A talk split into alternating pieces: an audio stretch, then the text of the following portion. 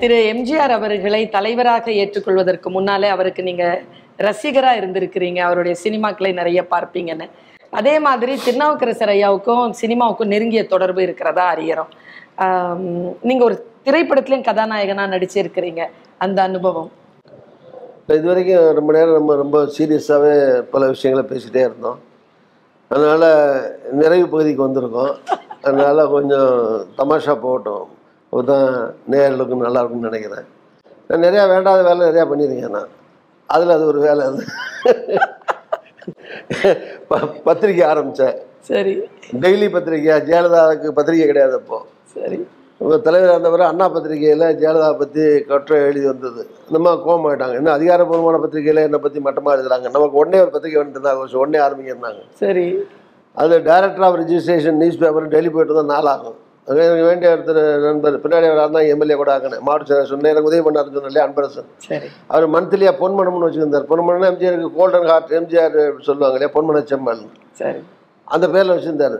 அதை உடனே அவரை கொண்டாட சொல்லி டெய்லி பத்திரிகை போட்டு ஒரு எட்டு எட்டு பக்கம் அடிக்கிற மிஷின் போட்டு நம்பர் ஒன் வேலஸ் கார்டனில் ஒரு பத்திரிகையை டெய்லி ஆரம்பித்தேன் ரெண்டு பேரும் சண்டை வந்த உடனே அந்த அம்மா திடீர்னு என் பேப்பரை நிறுத்தணுங்கிறதுக்காக நம்ம நான் நமது எம்ஜிஆர் ஆரம்பிக்கிறேன் நாங்கள் ஏமா இருக்கிறதே ரெண்டு கட்சி ரெண்டாக இருக்கும் இப்போ உடஞ்சி.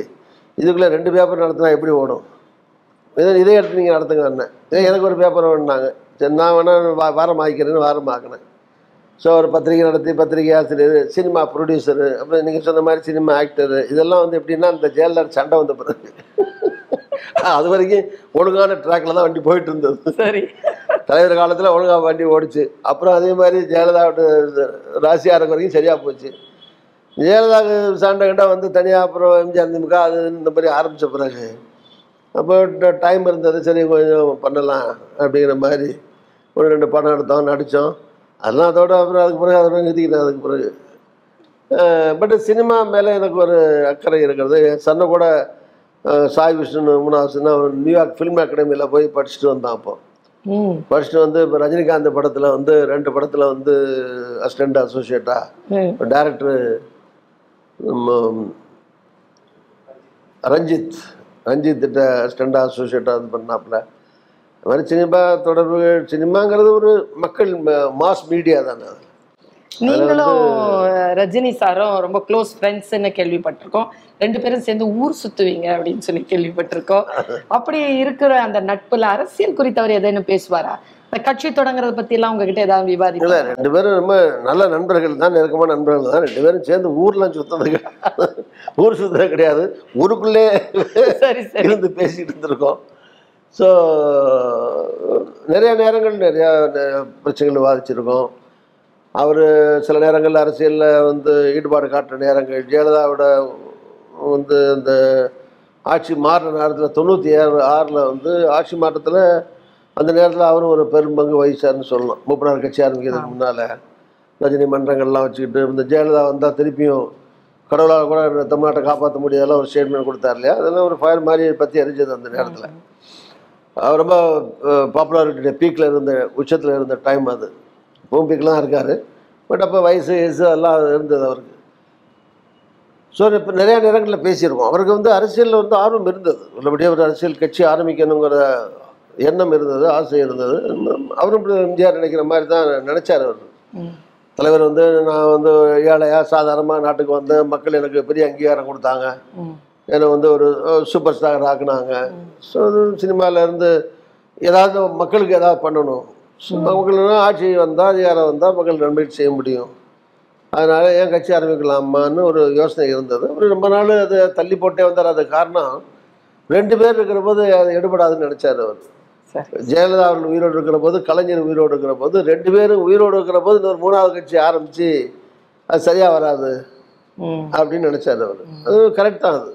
இந்த ரெண்டு பேரில் ஒருத்தர் தான் மக்கள் சாய்ஸாக எடுப்பாங்களே தவிர. மூணாவது அவங்க ரெண்டு பேரும் உயிரோடு இருக்கிற போது அது சரிப்பட்டு வராதுன்னு நினச்சார்.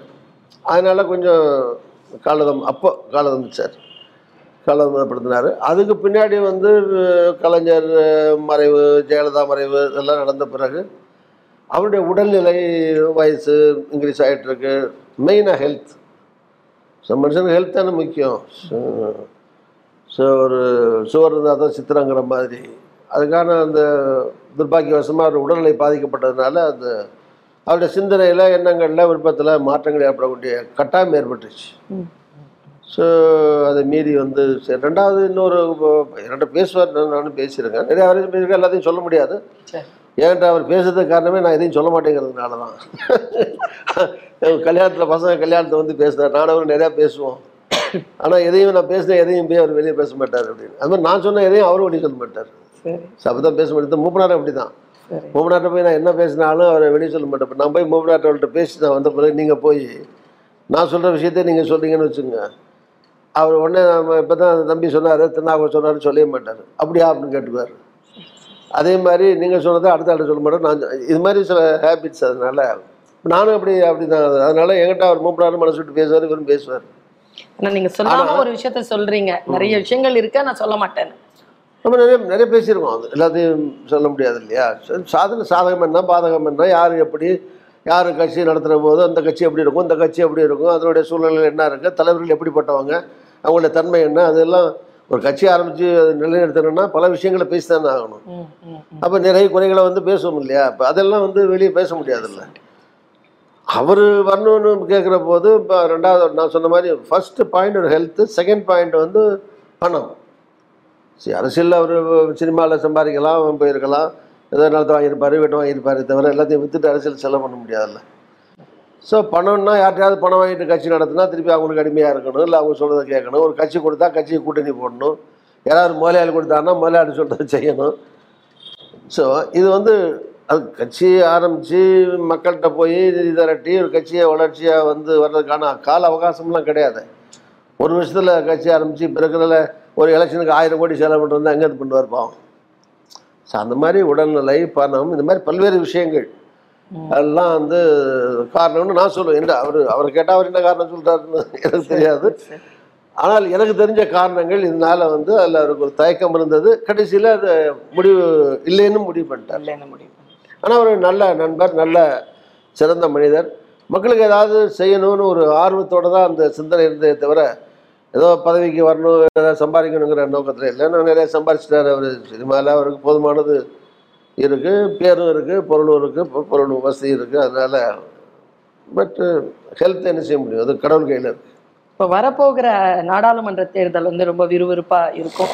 அதுல கூட்டணிகள் எப்படி அமையும்? அதுல காங்கிரஸ்க்கு எத்தனை இடங்கள் கிடைக்கும்னு நினைக்கிறீங்க சார்? சரி கூட்டணி பொறுத்த வரைக்கும் காங்கிரஸ் திமுக கூட்டணி தொடரும். அதில் ஒன்றும் பிரச்சனை கிடையாது. ஏன்னா ரெண்டு பேரும் இப்போ ரொம்ப க்ளோஸ் ஆகிட்டாங்க ராகுல் காந்தியும் தமிழ்நாடு திமுக தலைவர் திரு ஸ்டாலின் அவர்களும் ரொம்ப நெருக்கமாயிட்டாங்க. ரெண்டு பேரும் அண்ணன் தம்பின்னு அந்த அளவுக்கு ரொம்ப பாசமாக நெருக்கமாக ரெண்டு பேரும் இருக்கக்கூடிய நிலை. ஒருத்தருக்கு ஒருத்தர் பிடிச்சதுனால தான் சரி ஒருத்தருக்கு ஒருத்தர் விருப்பம் இல்லை பிடிக்கலைன்னா அதில் க்ளோஸாக வர முடியாது.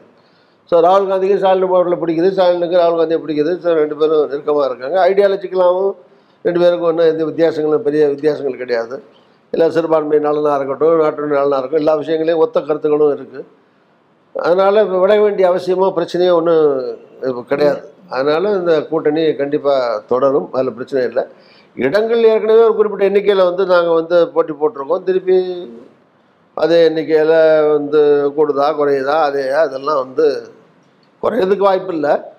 மற்ற விஷயம் அதே இருக்கா கூடுதா இருக்காலாம் ரெண்டு கட்சியும் பேசி தேர்தல் நேரத்தில் மற்ற கட்சிகள் எதுவும் வரதா வரலையா இதெல்லாம் சேர்ந்து முடிவெடுக்க வேண்டிய விஷயமே தவிர அதில் எண்ணிக்கையை வந்து இப்போதைக்கு எதுவும் சொல்ல முடியாது. அதிமுகவின் இன்றைய நிலையை எப்படி பாக்குறீங்க எடப்பாடி ஐயா வந்து பொதுச் செயலாளராக இருக்கிறாரு. சரி என்னை பொறுத்த வரைக்கும் ஒரு அதிமுகன்னு இல்லை. ஏதோ ஒரு கட்சி எதிர்க்கட்சி இருக்கணும். காங்கிரஸ்னு இல்லை. ஒரு பிரதான எதிர்க்கட்சி நாட்டில் இருக்கணும். ஒரு ஜனநாயக நாட்டில் நாணயத்துடைய ரெண்டு பக்கம் மாதிரி. தலை பூ இருக்கிற மாதிரி. ஒரு ஜனநாயக நாட்டில் ஒரு ஆளுங்கட்சினா எதிர்க்கட்சி இருக்கணும் எவ்வளோ பெரிய நல்ல தலைவராக இருக்கட்டும். அல்லது எவ்வளோ நல்ல சித்தாந்தங்கள் கொள்கையுடைய கட்சியாக இருக்கட்டும். அவங்கள கண்ட்ரோல் பண்ணுறதுக்கு இது எதிர்க்கட்சிங்கிறது அங்குஷம் மாதிரி. அங்குஷம் அளவில் சின்னதாக இருக்கலாம். ஆனால் யானை அடக்கிற அங் அது அங்கு அங்குஷம் தான். அடக்கிறதுனா கண்ட்ரோலில் வச்சுக்கிறது. சில நேரத்தில் யானை திமிர ஆரம்பிக்கும்.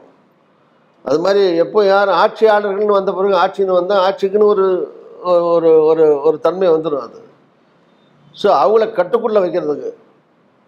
தமிழ்நாடு சொல்லலை இந்தியா முழுவதும் இருக்கிற எந்த மாநில முயற்சியாக இருக்கட்டும் பிரதம மந்திரியாக இருக்கட்டும் உலகத்தை அமெரிக்க ஜனாதிபதியாக இருக்கட்டும் யாரும் யார் எந்த நாட்டில் உலகத்தில் மாநிலத்தில் ஆட்சியில் இருக்காங்களோ அந்த ஆட்சியாளர்களை நிதானமாக அவர்கள் தன்னுடைய ஆட்சியை வழிநடத்த. தவறு செய்கிற போது சுட்டிக்காட்ட. மக்களுடைய பிரச்சனைகளை அவங்களுடைய கவனத்துக்கு கொண்டு போக. இதுக்கெல்லாம் யார் செய்வாத ஆளுங்கட்சியை ஆளுங்கட்சி செய்துக்க முடியாது. அப்போ அதுக்கு ஒரு பிரதான எதிர்க்கட்சி இருக்கணும். அதிமுக தமிழ்நாட்டில் இருக்கணும் இருக்குது. அந்த கட்சியில் வந்து எடப்பாடி பழனிசாமி அவர்கள் இந்த கட்சியுடைய பொதுச் செயலாளராக இப்போ ஏறக்குறைய கோர்ட்டு வழக்கு எல்லாம் ஒரு ஆறு மாதமாக கோர்ட்டு கிட்டு அலைஞ்சிட்டே இருக்காங்க. நெருக்கி ஒரு முடிவுக்கு வந்திருக்கிறதா கருதுகிறேன் இல்லைன்னா ஒரு முடிவுக்கு வரலாம். இன்னும் சில காலங்களில் ஒரு முடிவு வந்துடும் ஏறக்குறைய ஒரு முடிவு வந்த மாதிரி இப்போ இருக்கிற பார்த்தீங்கன்னா அவர் தான் பொதுச் செயலாளருங்கிற மாதிரி அந்த நிலை இருக்கிறது. அதில் ஓபிஎஸ் அவர்கள் இருந்தார் அவருக்கு அந்த வாய்ப்பை வந்து அவர் நழுவ விட்டார் தான் நான் நினைக்கிறேன். ஏன்னா இனிமேல் அவர் கட்சி தான் ஆரம்பிக்கலாம். தனியாக தான் கட்சி ஆரம்பிக்கலாமே தவிர இந்த அதிமுகவே சின்னத்தையோ அவர் பிடிக்கிறதுக்கான வாய்ப்பு இருக்கா? சசிகலா தினகரன் இவங்களெல்லாம் சேர்த்து அவர் வந்து சில சசிகலா அவர்கள் மீதம் இருக்கிற காசு பணம் இதை வச்சுக்கிட்டு வயசு ஆயிடுச்சு உடல்நலத்தை பார்த்துக்கிட்டு நல்லபடியாக வீட்டில் இருந்துக்கிட்டு நாலு பேருக்கு நன்மை செய்ய முடிஞ்சால் முடிஞ்ச நன்மைகளை பண்ணிக்கிட்டு உடம்பை பார்த்துக்கிட்டு பணத்தையும் பார்த்துக்கிட்டு முடிஞ்சால் நாலு பேருக்கு உதவி பண்ணிக்கிட்டு வீட்டில் நிம்மதியாக இருக்கிறது தான் அந்த அம்மாவுக்கு என்னுடைய ஆலோசனை. சசிகலா இனிமேல் வந்து கட்சி ஆரம்பிக்கிறதோ கட்சியெல்லாம் ஒன்று சேர்த்து அதுக்கு வந்து சசிகலா தலைவராக வரதோ திருப்பி ஆகி எடப்பாடியை திருப்பி நாலு வருஷம் ஜெயிலுக்கு அனுப்புகிறதோ இந்த வேலையெல்லாம் அந்த அம்மா ஜெயலலிதாவுக்கு பண்ணதே போதும்.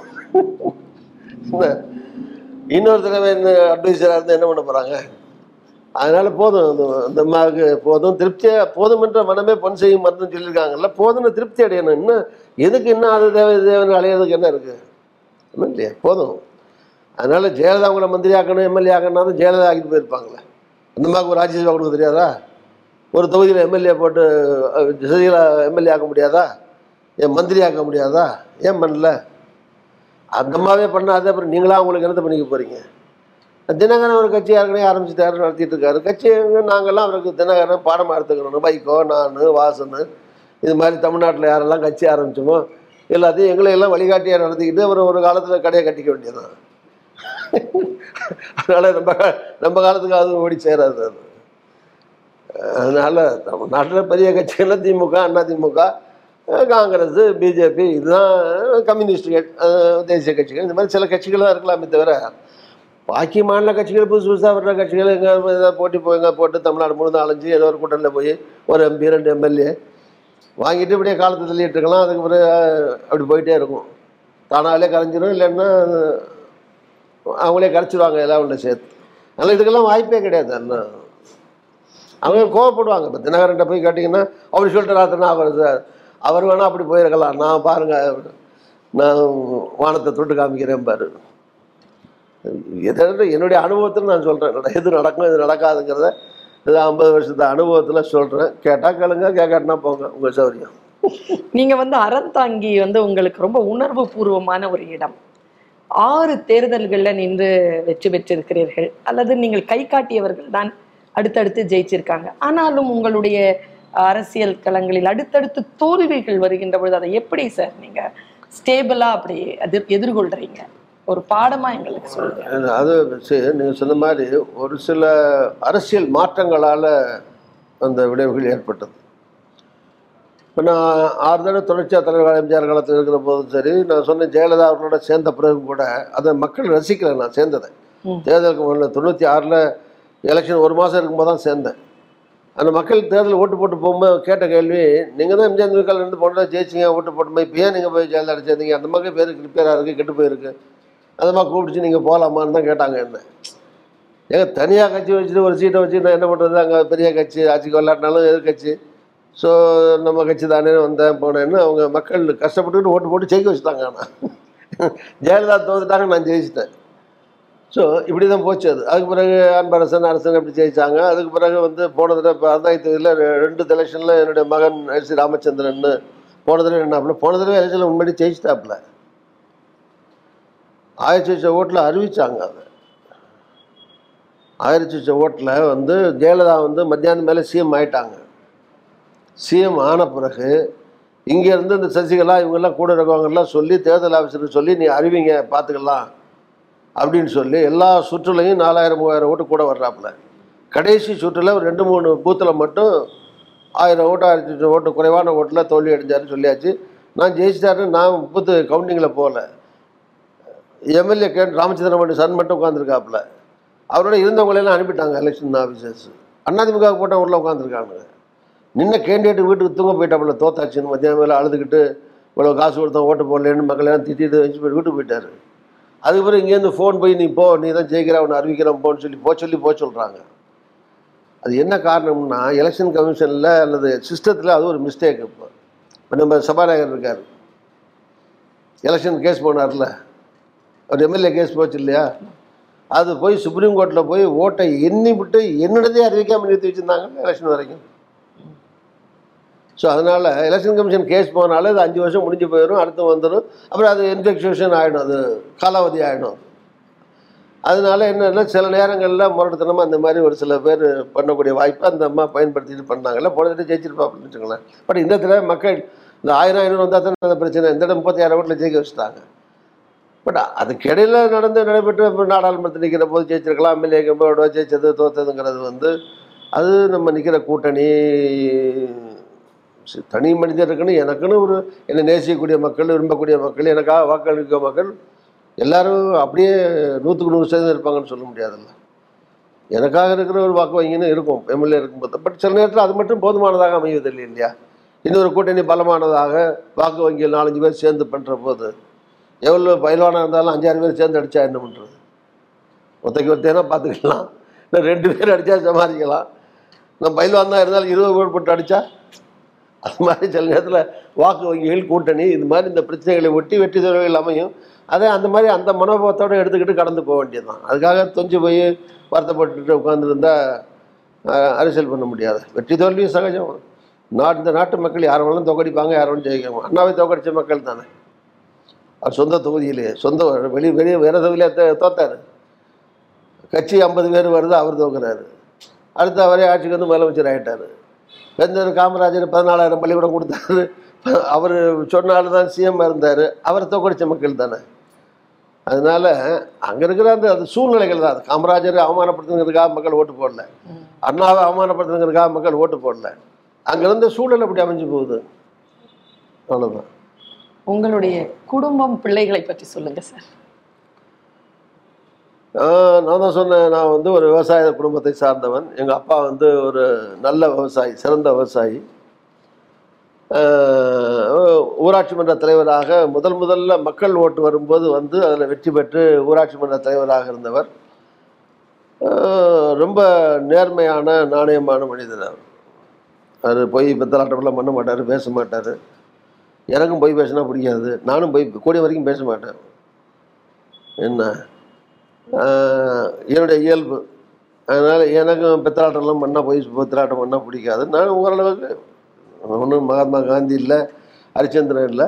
கூடி மட்டும் நேர்மையாக இருக்கணும். யாருக்கும் தொந்தரவு பண்ணக்கூடாது இடையூறு பண்ணக்கூடாது. முடிஞ்சால் ஹெல்ப் பண்ணணும் இல்லைன்னா உதவிக்கணுங்கிறது தான் எப்போவுமே என்னுடைய இயல்பு. அது மாதிரி சில விஷயங்களை நான் கற்றுக்கிட்டதுக்கு என்னுடைய என் முதல்ல என்னுடைய தந்தை. அவர்கிட்ட தான் சில விஷயங்களை கற்றுக்கிட்டோம் சில பேர் இப்போ உதவி பண்ணுறது எங்கள் அப்பா இப்போ பெல்ட்டில் பெல்ட் போட்டிருப்பாரு அதில் காசு வச்சுருப்பாரு. நடந்து போகும்போது நான் சின்ன பையனாக இருக்கும்போது பார்த்துருக்கேன். அங்கே யாராவது வழியில் வந்தாங்கன்னா அந்த பெல்ட்டை திறந்து அவனுக்கு ஏதாவது ஒரு இடம் எடுத்து கொடுப்பாரு. அதே மாதிரி நாங்கள் சாப்பிட்டுட்டு இருக்கும்போது எங்கள் ஊரில் தெல் நேரத்தில் சில வருஷம் விளையும் சில வருஷம் விளையாது. அப்போது எங்கள் அப்பா வந்து நெல் வாரம் பண்ணுவார் ஒரே வாரம் பண்ணுவார் விவசாயம் பண்ணுவார். அதனால கொஞ்சம் குடும்ப கஷ்டத்தில் இல்லாமல் இருப்பார். பக்கத்து வீடுகளில் கஷ்டப்பட்டால் எங்கள் அம்மாட்ட சொல் நாங்கள் சின்ன பையனாக இருக்கும்போது சாப்பிட்டுட்டு இருக்கும்போது கேட்கும் அந்த பக்கத்து வீடு கொஞ்சம் அரிசி கொடுத்து விடு அங்கே கொஞ்சம் அரிசி கொடுத்து விடு ஏதாவது பண்ணு அப்படின்னு சொல்லுவார். ஸோ அதுக்கடுத்து எம்ஜிஆர் தலைவர். அவர் எண்ணாமலே அள்ளி போடுறார். ஸோ அவரோட இருந்த பழக்க வழக்கங்கள் அதனால் சில நல்ல பழக்கங்களை அவங்கள கற்றுக்க முடிஞ்சது. அதனால் எனக்கு நன்மையும் ஏற்பட்டிருக்கு கெடுதலும் ஏற்பட்டிருக்கு. ஸோ எனக்கும் பணங்காசில் வந்து பெரிய கிரேஸ் கிடையாது. நான் இருந்த பொறுப்புகளுக்கெல்லாம் இன்றைக்கி பார்த்தீங்கன்னா இன்றைக்கி தமிழ்நாட்டில் மிகப்பெரிய கோடீஸ்வரனா பெரிய தாளாளரா பெரிய தொழிலதிபரா எல்லாம் இருக்கணும். எனக்கு நான் அரசியலில் தான் முழுசாக கவனம் செலுத்தினே தவிர தொழிலே சம்பாதிக்கிறதுலே கவனம் செலுத்தலை. செலுத்தியிருந்தேன்னா இன்றைக்கி தமிழ்நாட்டுக்கு இருக்கிற மிகப்பெரிய கோடீஸ்வரில் நான் தான் எம்ஜிஆர்ட்ட நான் இருந்த க்ளோஸ்னஸுக்கு அரசியலை வச்சு பணக்காரன் ஆனவுள்ள நான் தான் பெரிய பணக்காரனாக இருக்கணும் நியாயமா. ஆனால் இன்னைக்கு இருக்கிற அரசியல்வாதிகளில் நான் தான் ஏழையாக இருப்பேன் நியாயமாக ஆமாம் அதனால் அதை பற்றி எனக்கு வருத்தமும் கிடையாது. என்ன? ஒரே ஒரு காலேஜ் ஆரம்பித்தேன் அதையும் விற்றுட்டேன் அது ரொம்ப ஆரம்பிச்சு சன்னு வந்த பிறகு அமெரிக்காவில் இருந்த பிறகு ஏதாவது பண்ணுறதுக்காக ஆரம்பித்தேன் அது கூட நஷ்டத்தை தான் விற்றேன் அது நடத்த முடியல வச்சுங்களேன் ஸோ இந்த மாதிரி சில கஷ்ட நஷ்டங்கள் இருந்தாலும் கூட மக்கள் ஆறு முறை ஜெயிக்க வச்சாங்க. மூணு தடவை எம்பி ஆனால் இப்போ சன் முப்பத்தி ஆறு உள்ள ஜெயிச்சாப்புல. ஒரு அரசியல் அங்கீகாரம் தொகுதியில் கிடச்சிருக்கு. மூத்த பையன் வந்து அட்வொகேட்டு ஸோ அதிகமாக ஒன்றும் ப்ராக்டிஸ் பண்ணல. பட் இஸ் ஒரே ரீடர் ரீடர் அவன். நல்லா நிறையா படிப்பாப்பில். நல்லா படிப்பாப்பில் எழுதுவாப்பில். கெட்டிக்காரன். ஓகே ரெண்டாவது மகன் தான் சொன்னேன் ஸ்ரீ ராமச்சந்திரன் எம்எல்ஏ அதான் எம்எல்ஏ அவரும் பாருங்க வெளிநாட்டில் படித்தாப்புல வெஸ்ட் மிச்சிகன் யூனிவர்சிட்டியில் படித்தாப்புல படிச்சுட்டு வந்து இப்போ எம்எல்ஏ இருக்காப்புல. தொகுதியில் நான் அந்த காலத்தில் நாற்பது வருஷத்துக்கு சுற்றின மாதிரி இப்போ சுற்றிக்கிட்டு கஷ்டப்பட்டுட்டு இருக்காப்புல. அதனால் மக்கள் ஒரு அங்கீகாரம் கொடுக்குறாங்க. ஓகே. மூணாவது பையன் சின்ன நான் சொன்ன சாய் விஷ்ணுன்னு அமெரிக்காவில் ஃபில்ம் இன்ஸ்டியூட்டில் படிச்சுட்டு வந்தான். சினிமாவில் ஏதாவது பண்ணணும் ட்ரை பண்ணிகிட்டு இருக்காப்புல. ரெண்டு பொண்ணு. மூத்த பொண்ணு ஒரு சீஃப் இன்ஜினியர் சன்னுக்கு கார்த்திகன் ஒரு கல்யாணம் பண்ணது. அவர் நியூயார்க்கில் வந்து ஐ மீன் அமெரிக்காவில் படித்தார் அதுக்கு பிறகு வந்து சான் ஃப்ரான்சிஸ்கோவில் பக்கத்தில் இருக்காப்புலாங்க. அங்கேயே சிட்டிசன்ஷிப்லாம் வந்துருச்சு அவங்களுக்கு. ஒரு பேரன் ஒரு பேத்தி இல்லை சின்ன வயசில். ஸோ அவங்கெல்லாம் அமெரிக்காவில் செட்டில்டு அதுக்கடுத்து இன்னொரு மகள் அஹ், சத்யா ஒரு பேர். அன்பு ராமச்சந்திரன் சாய் உங்கள் அம்மா சாய்பாபா பக்தன் சாய் விஷ்ணு மூணாவது பையன். முதல்ல வந்து நானே ராமச்சந்திரனுக்கு தலைவர்கிட்ட கூட்டி போவேன். ஃபஸ்ட்டு சன்னுக்கு அன்பரசன் எம்ஜிஆர் பேர் வச்சார். ஆனால் ரெண்டாவது அவனை கூட்டி போனால் அவனுக்கு ஏதாவது பேர் வச்சுருவார். அதுக்காக அதுக்காக அவர் பேரையும் நான் வச்சுட்டேன். அதே மாதிரி வந்து பொண்ணுக்கு வந்து சத்யான்னு எம்ஜிஆர் அம்மா பேரை வச்சேன். சாமிக்காக சத்யா ராஜேஸ்வரின்னு சேர்த்துக்கிட்டோம். அதுக்கடுத்த பொண்ணு பேர் அமிர்தா. அது வந்து இங்கே வந்து ஜெயலலிதா பேரில் அமைச்சராக இருந்தார். இசக்கி சுப்பையான்னு பேர். இப்போ வந்து திருநெல்வேலி மாவட்டத்தில் அதிமுகவில் எம்எல்ஏ வெற்றி பெற்று வந்திருக்கார். அம்பாசமுத்திரம் தொகுதியில் சட்டமன்ற உறுப்பினராக இருக்கார். அவருடைய மகன் ஒரே மகன் துரையின் பேர். அவருக்கு வந்து அமிர்தா கல்யாணம் பண்ணியிருக்கு. ஸோ அவருடைய செட்டில்டு ஒன்றும் ப்ராப்ளம் இல்லை. அவங்க அவங்க அவங்கள பார்த்துக்க வேண்டியதுதான். மிக்க மகிழ்ச்சி ஐயா.